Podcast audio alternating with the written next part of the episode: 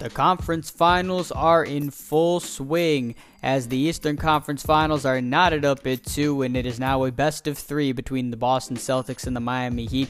Over on the Western Conference finals, not exactly as entertaining as the Golden State Warriors are one win away from advancing to the NBA Finals as they're up 3 0 on Luka and the Mavs. Game 4 goes tonight. Will the Warriors advance?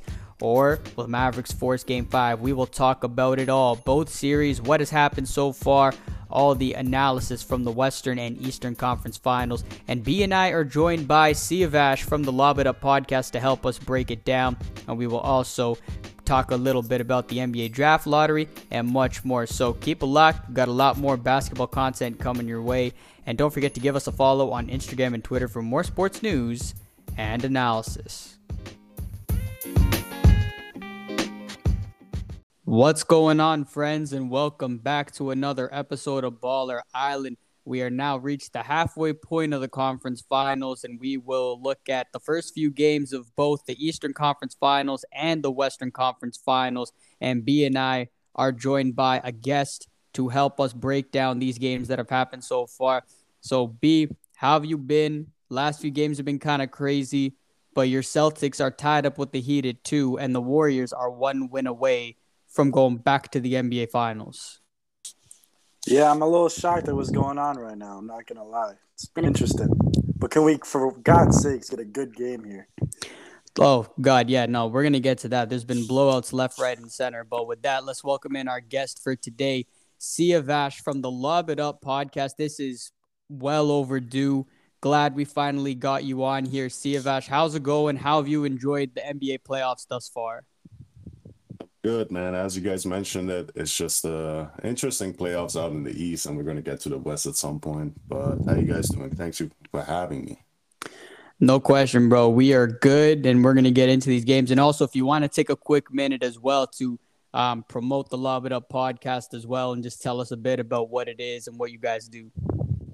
Oh, I appreciate that, man. Uh, the Lob It Up podcast, we're a bunch of guys talking about basketball. It's my myself and Chris Pinette and my guy Tobias Barkley. Check them out on their socials. But we talk about hoops. We try to put a few, you know, fun spins into it. So give us a check out. Of course, we're not as consistent as B and J here. You know, they're definitely beating us in that sense, but we try to do our thing over there. Uh, no question. So go definitely go and check Lob It Up podcast and give them a follow as well. But let's let's dive right into this. Let's start out in the East where the Boston Celtics and the Miami Heat are tied up at two. It's it's been a weird series. It's been main, three out of the four games have not been close whatsoever. Game three was pretty good, and considering that's the one game where Jimmy Butler sat out the second half, but Bam led the way with 31 points in that one. But it's just been it, it, it's weird. It's the Eastern Conference Finals with a shot to represent the Eastern NBA Finals, and yet each and every game is so different. It's either Miami is dominating or Boston is dominating. It's been a really, really strange series. Um, B, I'll start with you. How are you feeling with your Celtics so far? Obviously, the series is tied, but there's been a lot of different highs and lows in this series so far. I don't know if it's just me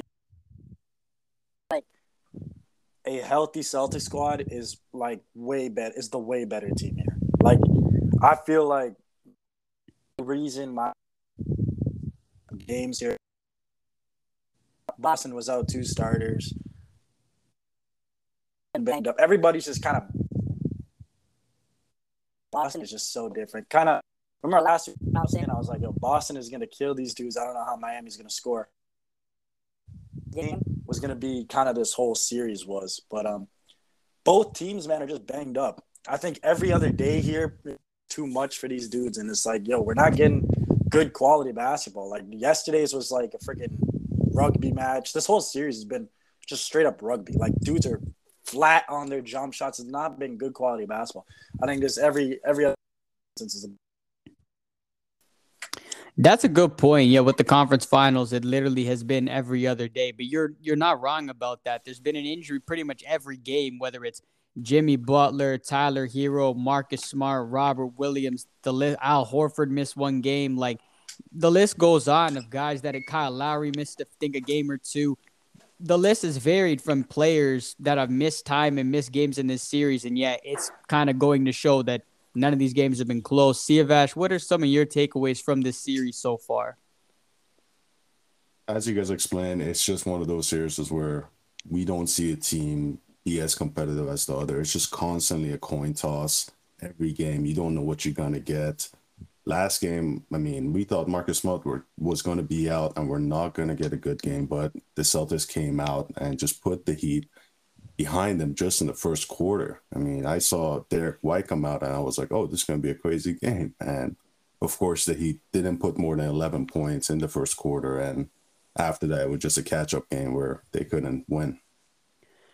Yeah, that is fat. Yesterday was just an abysmal shooting day for the Miami Heat. Like it was absolutely awful. I believe it was the longest scoring drought in a playoff game in 25 years. The Miami Heat did not score a field goal until three minutes remaining in the first quarter. They they just couldn't hit a bucket at all. No matter how hard they tried from three, even inside the paint, they couldn't get a layup to fall.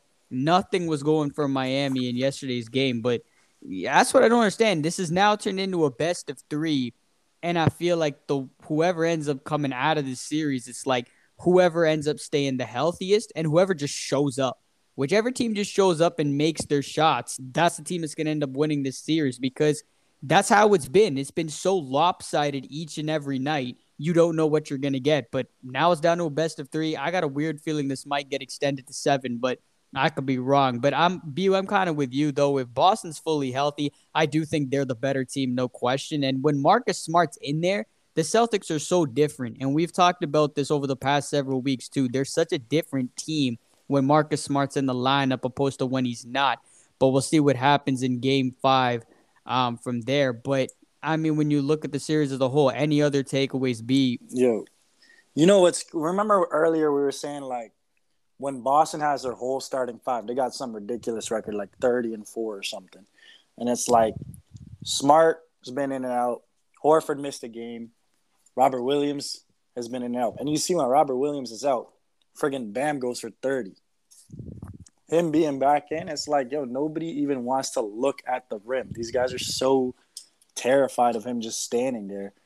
And then there's only two or three dudes that can shoot the three on Miami. So when you had in the first quarter, Oladipo was like your leading scorer, kind of carrying the squad in your back.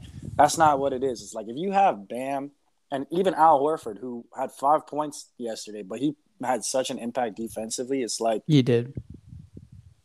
Miami, like for Boston to just close out on those guys on the three point line and make a dude like Max Strus put the ball on the floor. And Max Strus, who has had some pretty good games in this series, you make him put the ball on the floor and or put how many bunnies did PJ Tucker miss in the key like that? All these dudes, they don't. Bam doesn't even look at the rim when Robert Williams is in, and he just makes such a crazy impact. Then when you put throwing adding Smart to the mix because you know Miami was hunting those Pritchard matchups. Then you add Smart. Everybody can just switch everything. You have Robert Williams coasting in the paint, playing free safety. Like it's to me, it's like this is I Boston's just making it harder on themselves in this series. They've had two bad quarters in this whole series.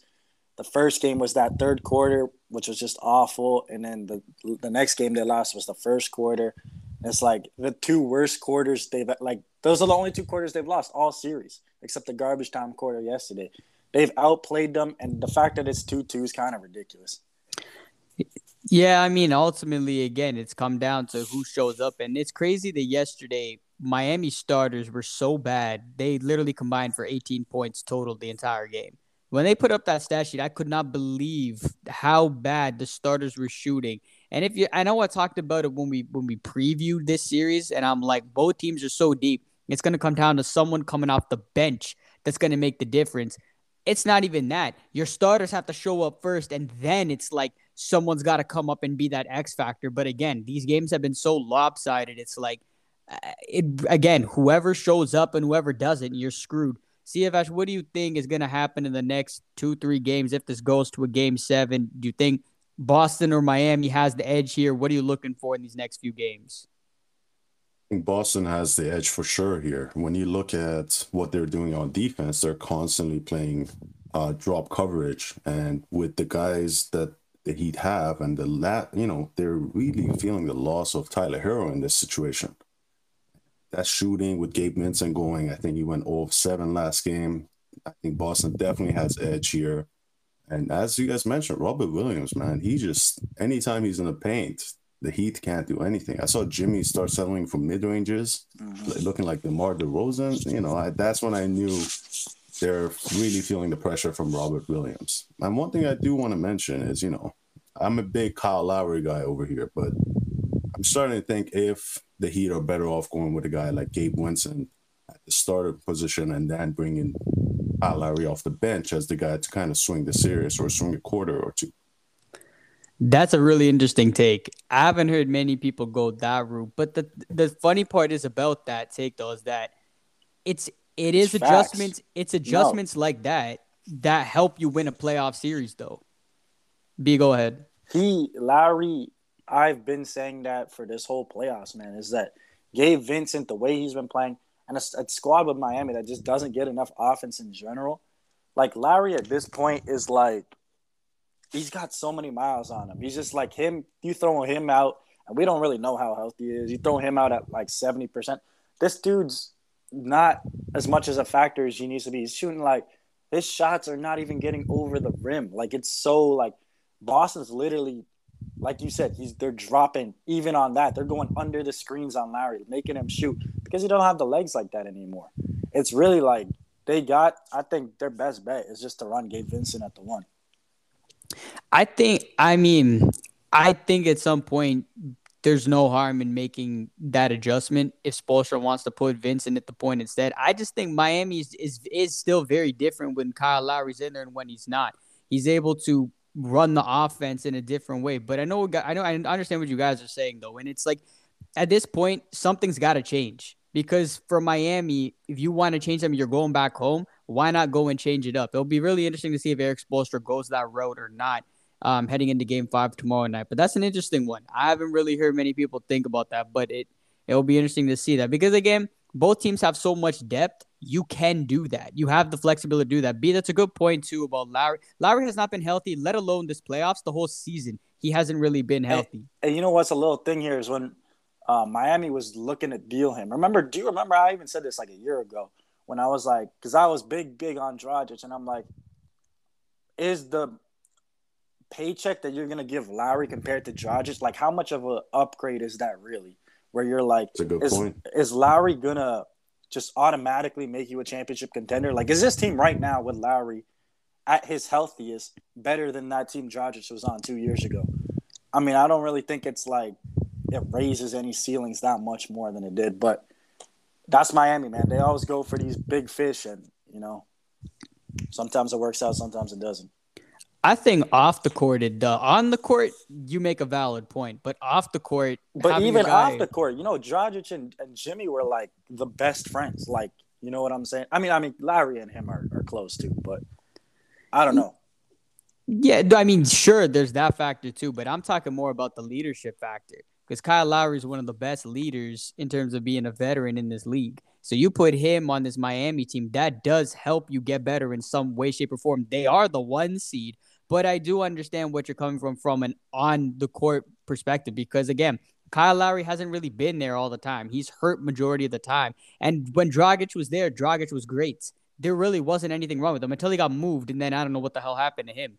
But I, I that's an interesting factor, and I'm I'm looking forward to see what Miami does if they want to make an adjustment there. That'll be an interesting take there. So Game Five goes tomorrow night in Miami, and then Game Six would go Friday night back in Boston. So be really interesting to see who comes out of this. And I guess by the time we get back on here next week, we will have our answer as to who's representing the East and who comes out of this best of three um, between Boston and Miami. But on the West, it's been a completely different story. The Golden State Warriors are out to a three nothing lead and they are one win away from going back to the NBA Finals, which is just pretty amazing how they've been able to do this. But again, B, I know you said this when we previewed the series. You're like, Luka has no help, and it has become more evident than ever in this series right now because he's doing everything he possibly can, and he's just not getting the help. And when you got the Warriors, you got like five guys who are pitching in. You got like Kevon Looney has a big game too. You got Jordan Poole putting in 20 a night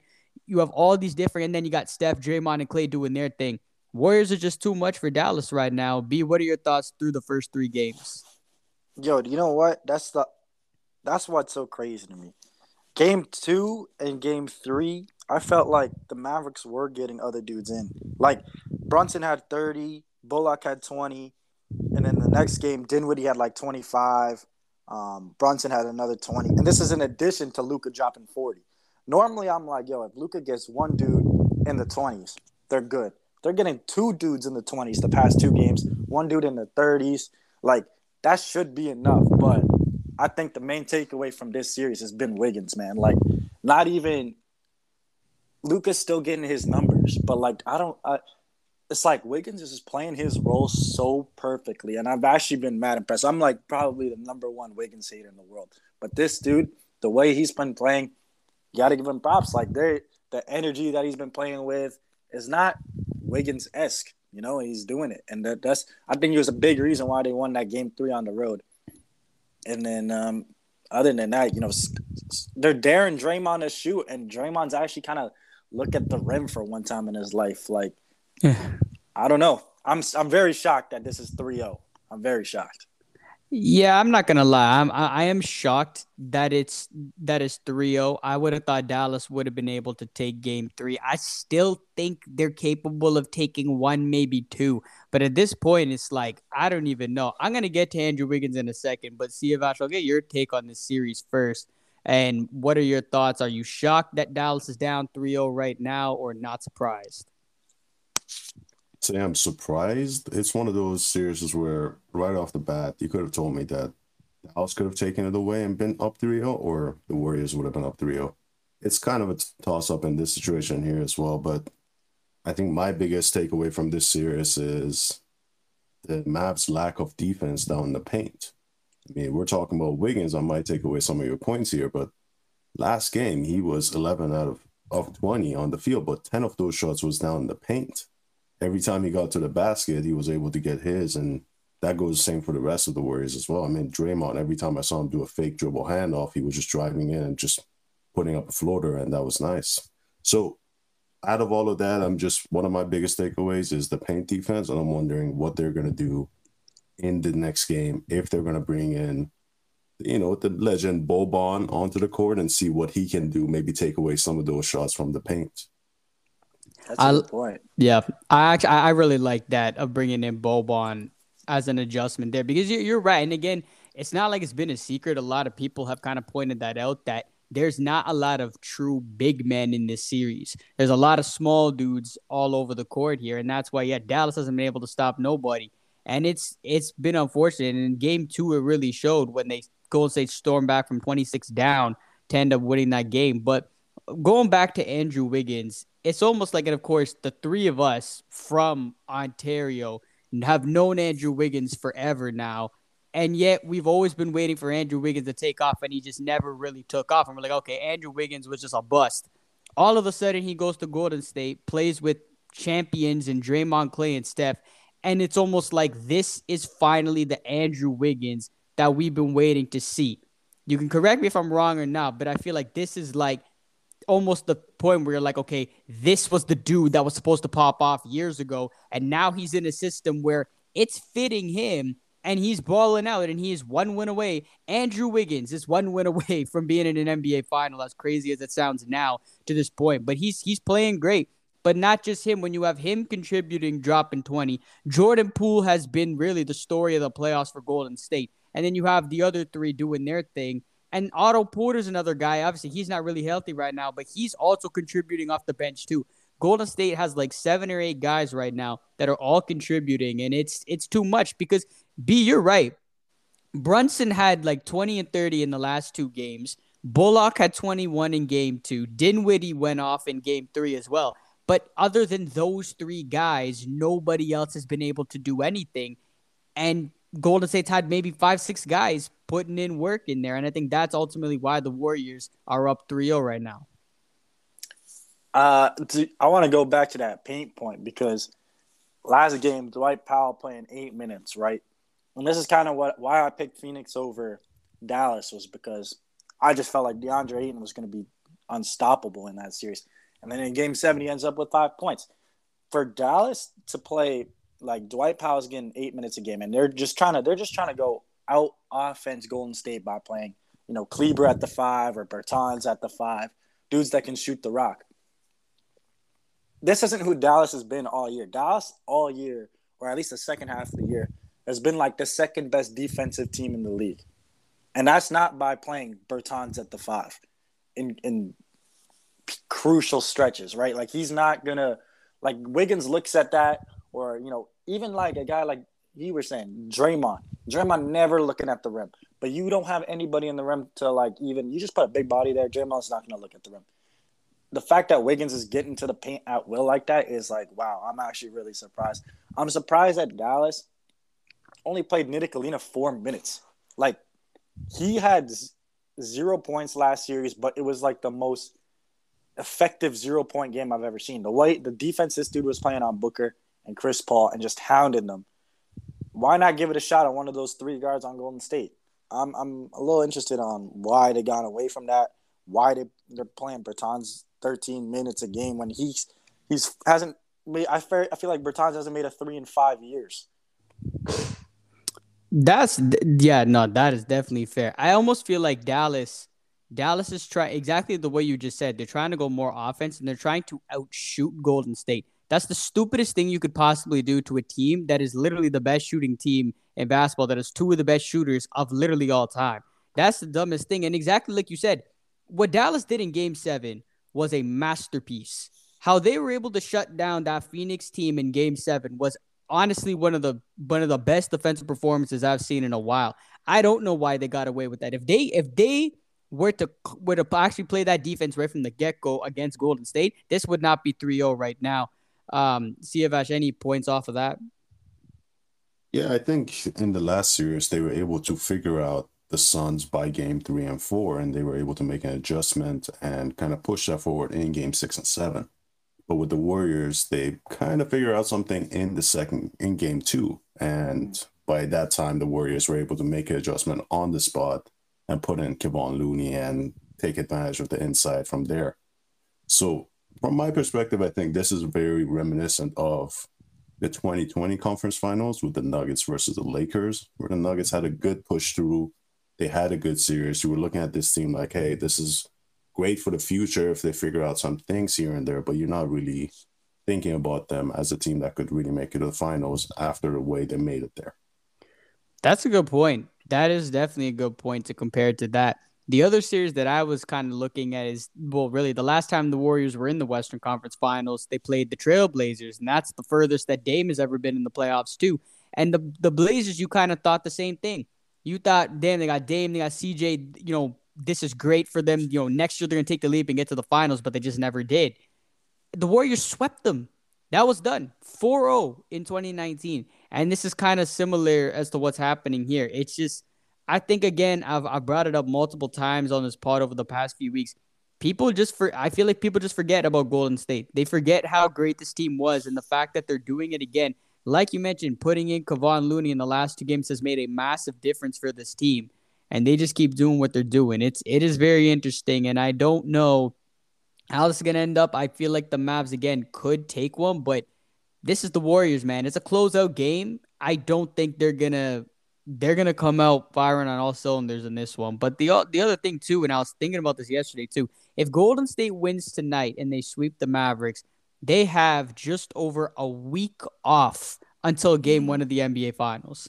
I think that is huge. Again, maybe not because obviously there, there could be a little bit of a rust factor going into game one of the finals.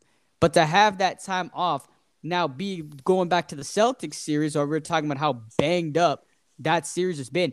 It's pretty big, and you've I think all three of us have kind of seen how big injuries in general have kind of played a factor with all the all the teams in the playoffs so far. Injuries have been a very significant part.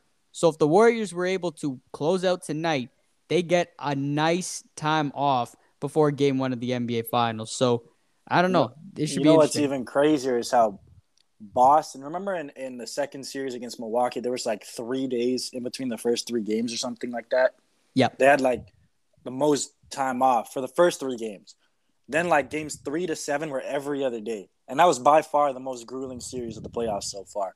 Every other day. Then from game seven to game one, there was still every other day. So basically, from game three till the rest of this series, they, the Celtics have been playing every other day in the two most physical series so far. So, like, if Golden State does play Boston, and let's say this Boston series goes seven, it'll be every other day for like basically three weeks, and Golden State sitting off at a week of, uh, a week of rest when they don't really even need it. It should Boston's the one that needs it like crazy. So that I mean, I don't know. I, I just feel like that's that's kind of done poorly on. I mean, obviously, if Golden State sweeps, they deserve rest time.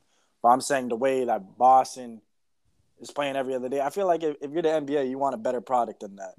You want you want every team to be healthy, going at each other, having a good of you know. We don't want to have to do wait five minutes before tip off. Oh, Tyler Herro's out. Like we don't want stuff like that happening. Yeah, no, that that is a really good point because yeah, the way the schedule was kind of built was kind of stupid. Again, yeah, having those three days off in the Buck series and now going every other day from there on in has just been a little bit ridiculous. Um, Siavash, have you kind of noticed the pattern in that schedule as well?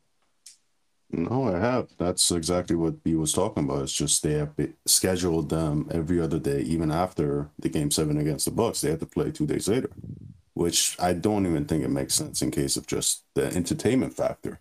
You don't want to see these guys all limping off, off the court. You want to see some fast movement, some fast paced games. And yeah, I agree. I think it's just ridiculous. And, you know, from the Warriors part, I think if they're able to close it out tonight, they could definitely use that rest to be able to game plan for the uh, Celtics, most likely. And maybe Gary Payton second. I'm not sure what the injury return time is on that, but if he comes back, that'll be a good defensive guy throw up one of the Celtics guys as well.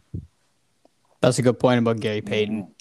That is a good one. But yeah, no, we'll see. And then the good news is for the two teams that do advance to the finals, it won't be every other night. There'll yeah. at least be two, three days in between each game. So that's the kind of good part is it won't be as grueling as that. But I totally agree. It's just not it's not great knowing, and that's the Celtics Heat series. Every single game we're hearing exactly like you just mentioned, like five minutes, ten minutes before tip off. Oh, Marcus Smart's out with an ankle injury. Oh, this guy's out with uh, health and safety protocol. This guy's out with. And know, it's like you didn't even know, like you didn't even see it happen. Like hardly. Jimmy sits out the second half, and you're like, you don't wait. What what play did he get hurt on? Exactly. Like, Tyler Herro's out. What what play did he even get hurt on? It's just like nicks and bruises at this point. Yeah, no, basically, it's it's been all over the damn place, but I, I don't even know. The, going back to the Warriors Mavs series, though, real quick with Steph, um, I want to bring this up. Um, last week, I know B, you and I talked a little bit about it with Steph. If they if the Warriors were to go on, beat the Mavericks, and win the finals, it would be ring number four for him, mm-hmm. and what that would mean for four his legacy. Yeah, which is unbelievable. However, B, you made a great point about how Steph hasn't really had that that that game or that signature moment in an NBA Finals, and does that kind of put anything to his legacy? So, Siavash, I wanted to get your take on that certain topic because I think it's a very interesting one among basketball fans and when we're debating this topic because I, when I look at Steph, I'm like, wow, if he gets to number four, that is that is pretty something especially not even that, but just within the last like maybe 10 years or so to win that many in that time frame is pretty unbelievable. But I really like B's point too about how when you really think about it, it's like you're kind of right. It was KD had had an unbelievable finals in the two years that he was there. Klay was fantastic in the games that he there, but you haven't really seen that that moment from Steph in the NBA Finals. Maybe it's this year. Who knows? But we'll find out. But Siavash, I'd love to get your take on Steph's legacy if the Warriors were to advance and potentially win the NBA Finals. I mean, what they have done up to this point is just incredible to say the least. When you think about it, they have gone to the finals if they win it, of course, against the Mavs. They've gone to the finals six times in eight years it's just insane. And again, to B's point, I think if you think back to Steph's signature series or signature games, I really think back to the 2019 playoffs, which you brought up against the Rockets when he scored uh, 30 points in the second half of the closing game. And then against the Blazers, I think he had a few good games there. Of course, the Raptors did a great job on him, but for them to get to six games, I think a lot of it had to do with Steph as well. But his legacy is just incredible. It will be hilarious if he goes to the finals and doesn't win a finals MVP, but I'm not gonna say anything about that until we get there. yeah, that's a good point too. And I think that's kind of what B was alluding to last week of how he hasn't won that that finals MVP, which is pretty crazy to think about when they've been there that many times. But that's what I look at in this situation because Steph, it's like when we think about Steph, we think of one of the best players in basketball, obviously the best shooter this game has ever seen. And to to look at it that way, it's like, damn, that's kind of funny. You look at it that way when he has that many rings. We know who he is as a player and a shooter, but he hasn't had that moment in the finals. And again, the opportunity is there. If they're able to close out tonight or obviously beat the Mavs eventually, this is this would be the time for him to do so. And there is no Kevin Durant on this team this time around, so I'll give him that opportunity. But Golden yeah. State plays so well as a team. There's so many different guys. Again, Poole hasn't been there, Wiggins hasn't been there. Some of these other guys haven't been there, but those other four dudes, Draymond, Klay, Steph, Looney, they've all been there. So it'll be really interesting. And We'll see what happens tonight if they're able to close it out there. Um, um, that's part of his legacy, man. Is it? It doesn't matter who's in that slot. You have Harrison Barnes in there, KD in there, or Andrew Wiggins in there. He's making the finals. Like that's crazy. Like I, I still, he's still, like I haven't gone through my list, but he's my second, second greatest point guard of all time to me, after Magic, and he's probably in my top fifteen players of all time. I was just like, yo, I recognize it, top 15. But if I'm going through the top 15, I can name, you know, like a couple things from each one of them. And the one, the one for Steph that sticks out to me is that game six in OKC when he had that, you know, that half court shot basically for the win. That's his moment. But I'm like, yo, is there anything I would tell my kids? I'm like, yo, like, eh, like specific moment. You know, I'm like, I'll tell them, yo, he's the greatest shooter ever, ever, ever. But I'm like, yo, is there like a game in the finals when they were down 15 and he dropped yeah. 40 to come back in game seven or so, you know, something like, yeah, uh, mythical, you know, like all these legends have these things are like, wow, did that really happen? Because we never, you know what I'm saying? Yep. No, I know exactly what you're saying. Because it's the same thing, right? When you talk about um, Brady, right? We have like a thousand stories of like sp- particular games or that drive or that, that possession, right? See, same thing we talk about Jordan, kind of LeBron in ways LeBron, too. Yeah, sure. LeBron definitely. So a lot of these guys, all of them, man. Like even like if I I just called him the second best point guard. Even I could go with Magic. You know, he subs in rookie year for Kareem and does that 40 point triple double with the hook and, and they win that game. Like there's like I could go like literally person by person, but like Steph has that game six against OKC. To me, that's his moment. But it's just it's got to be on the final stage, man. Yeah, no, I, I, I agree with that, and we'll we'll see what happens. I mean, again, it it's it's crazy too because Steph has so many of these games, but again, like you mentioned, they haven't been on the big stage. But it seems like in the regular season or even in the first few rounds of the NBA playoffs, you see Steph have these times where like he'll just go through these games where like he just doesn't miss. He'll just go shot after shot after shot, and he'll just go heat check, heat check, heat check, and he'll just drop all of them. That's how Steph is. But it'll be interesting to see what happens. Of course, game four goes tonight in Dallas. We'll see if the Warriors are able to close that out then, or if Luka and Co can extend that to game five, which would then be Thursday night. Um, let's shift over to the NBA draft lottery, which was last week. The Orlando Magic got the first overall pick in the NBA draft. Of course, BU and I know a lot about who's going to be going into the NBA draft this year, of course, after covering March Madness. So, of course, once we get closer to that, we'll talk more about that. But Siavash, I'll start with you. Um, what are some of your takeaways from the draft lottery, where certain teams landed, and who do you think would be a potential good fit in that team? I think the top threes are for sure the locks that they are, and we're going to see, of course, who's going to go first, and in that order, which one of them are going to get picked one by one.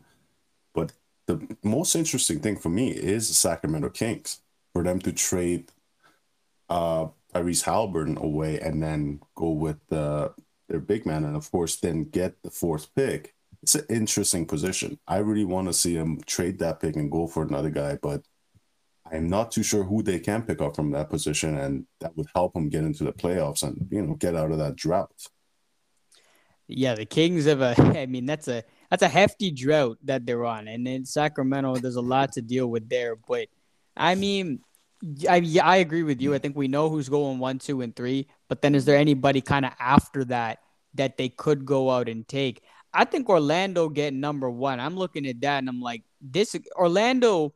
They're not a great team, but they're an extremely young team. And when I look at the roster, I could probably name off like four or five guys. I'm like, they were sick in college. If they can all play together, and now you add a Chet Holmgren or you add a Jabari Smith to that Magic team, the Magic can be decent if they just play together, they grow together, and they get better as a team, and they get a head coach that can help them grow. I think the Magic are in good shape there with that number one pick. The Thunder, of course, we know they've had a thousand picks over the past like few years, so they get the second pick. So they're they're gonna get one of those guys as well. And then Houston at three, they potentially. I know a lot of people have thrown around Paolo Banchero's name. I really like him and Jalen Green potentially being a duo there. Um, B, what are some of your thoughts and takeaways from the lottery? Uh, if I'm one of those top three dudes, the last place I want to be out of those top three teams is Houston. I just feel like that is. That's fair. It's just, it's just too wow. much. Like too much. You're not. You're. It's. They're so far away. Like I feel like it's just like you watched them last year, and it's like my turn, your turn, my turn, your turn.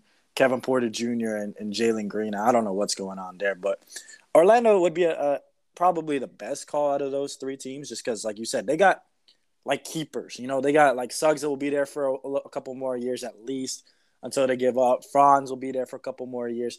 So, um, Cole Anthony, like they got some dudes that are are keepers. You got like maybe four or five dudes that you can build something around. Um, I was kind of bummed out with Detroit ending up at five because if Detroit to me got in that top three, I would really like to see one of those three play with Cade and yeah. Know, Isaiah Jackson there too. Like that could be something, or Isaiah Stewart could be there too, right? That could be something special. And then to me, the big one was, you know, the Lakers giving up the pick to the Pelicans. The Pelicans ended off the year crazy well, getting into the playoffs, giving Phoenix a run. They end up with the eighth pick, and I don't feel like they even need to use it. That could be some nice dry, uh, trade ammo. They got you know Zion still. We don't know if he's gonna come back or not. Like I feel like New Orleans is just on the come up, man. They got now the eighth pick. They they could they could move it. Just get another piece over here.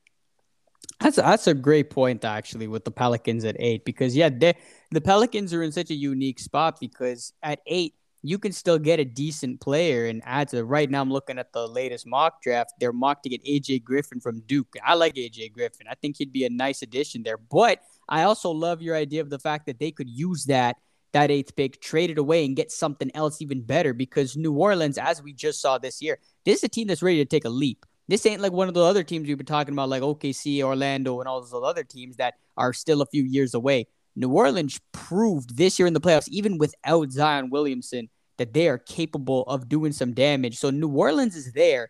That'll be interesting whether they decide to use the eighth pick or move it.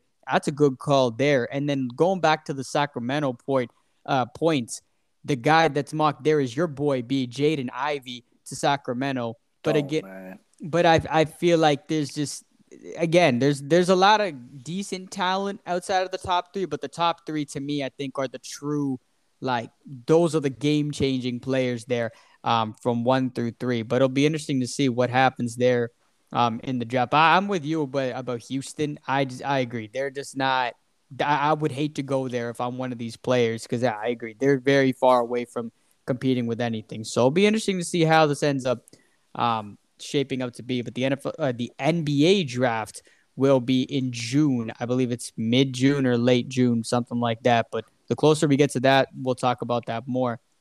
Um, so before we end this off, Siavash, we got to ask, what are your predictions for the conference finals? Obviously, well, the Warriors is at 3 0, so it's not much of a prediction there. But um, for the NBA finals, if you've got one, who do you like winning the whole thing or to get there?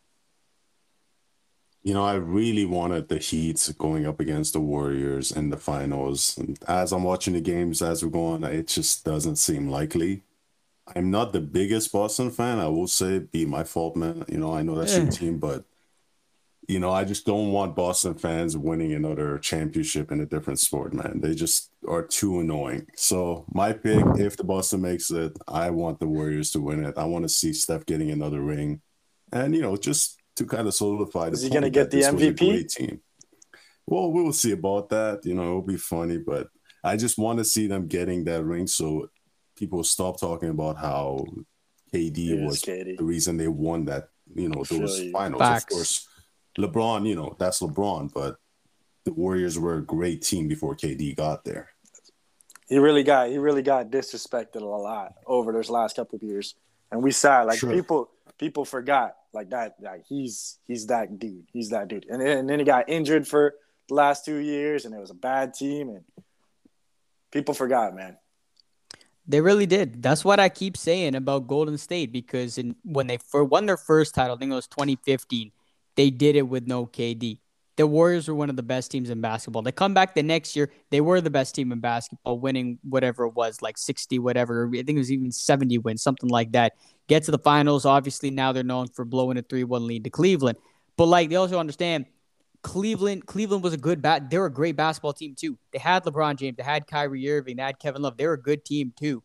But then obviously when you go and get KD, they go, oh, well, they had KD, so they beat Cleveland. Golden State was an amazing team either way. I'm I'm with you, Siavash. I, I would love to see the Warriors go and win it, um, get Steph number four. But I, I'm thinking again, I'm sticking with my pick. It's gonna be Warriors Celtics in the NBA. I think Boston takes care of Miami. I do have I, am with you, Siavash. You know, I got love for Kyle Lowry. It's probably the only reason why I probably somewhat rooting for Miami, or I'd like to see them win. Just to see him get back to a finals, I think would be super cool. Um, but I just think Boston, Boston, the better team at the end of this man, and and even how they handled the Bucks here. Boston was down two one in Milwaukee too, and look how they handled that. They were down three two in that one, and look how they handled that. So we'll see what happens there. Um, Siavash, final thoughts before you let uh, before we let you go.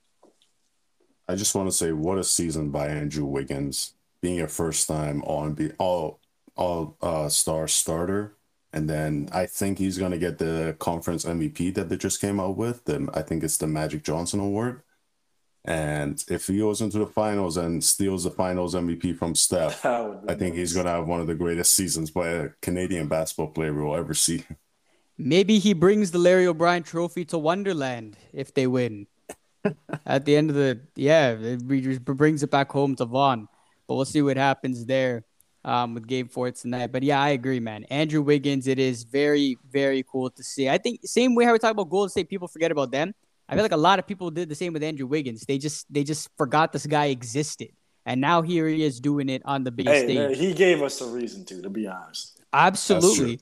Absolutely. And he found his fit. And that also goes to show how good Golden State's system is. Yeah, that's that's the other thing. How good that is that you can plug and play Andrew Wiggins in there when a guy we were having discussions last year about moving Andrew Wiggins. Would you trade for Andrew Wiggins? And people were like, nah, I wouldn't do that. Golden State took it and and it's like nothing ever changed for Watch, them. Hey, watching that D'Lo Wiggins trade happen kind of this playoffs, like how bad D'Lo was for Minnesota. I was yep. like, yo, if he was there, like basically, Jordan Poole would have never evolved into the guy he was. And Jordan Poole is already 10 times better than D'Angelo Russell ever was. Agreed. And then you get the Wiggins like playing like this, like that, yo. Because they, they were thinking, you know, they did that sign and trade with D'Lo to fill the KD scoring role, right? And then, yo, that they ended up basically the KD stuff turned into a Wiggins and like the development of Poole. So like, yo, and it worked. And and you know what? Good luck. Speaking of the Golden State system, good luck to Mike Brown. He better soak up these last few games of Golden State because when he goes to Sacramento, it's gonna be the complete opposite. So good luck to him um, for that. But Siavash, thanks a lot, man, for joining us. This is a great episode, and we will see who ends up taking home the trophy and who advances to the NBA Finals. But we appreciate you joining. We'll definitely have you on again in the future. And don't Thank forget you, to brother. give Lob It Up podcast. Don't forget to give them a follow as well you for having me, guys. Thanks, brother. Um, take it easy.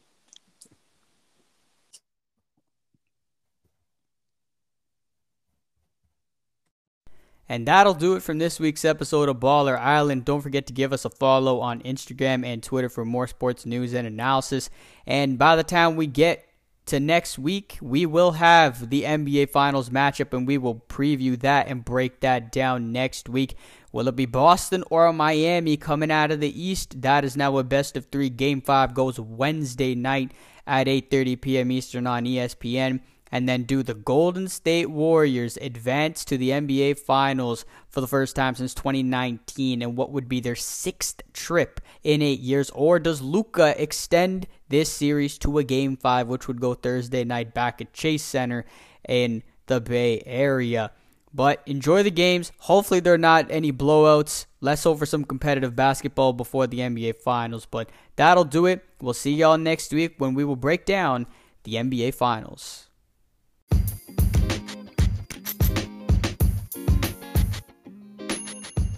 Thank you for listening to another episode of Baller Island. Stay tuned, we got a lot more basketball content coming your way, and don't forget to give us a follow on Instagram and Twitter for more sports news and analysis.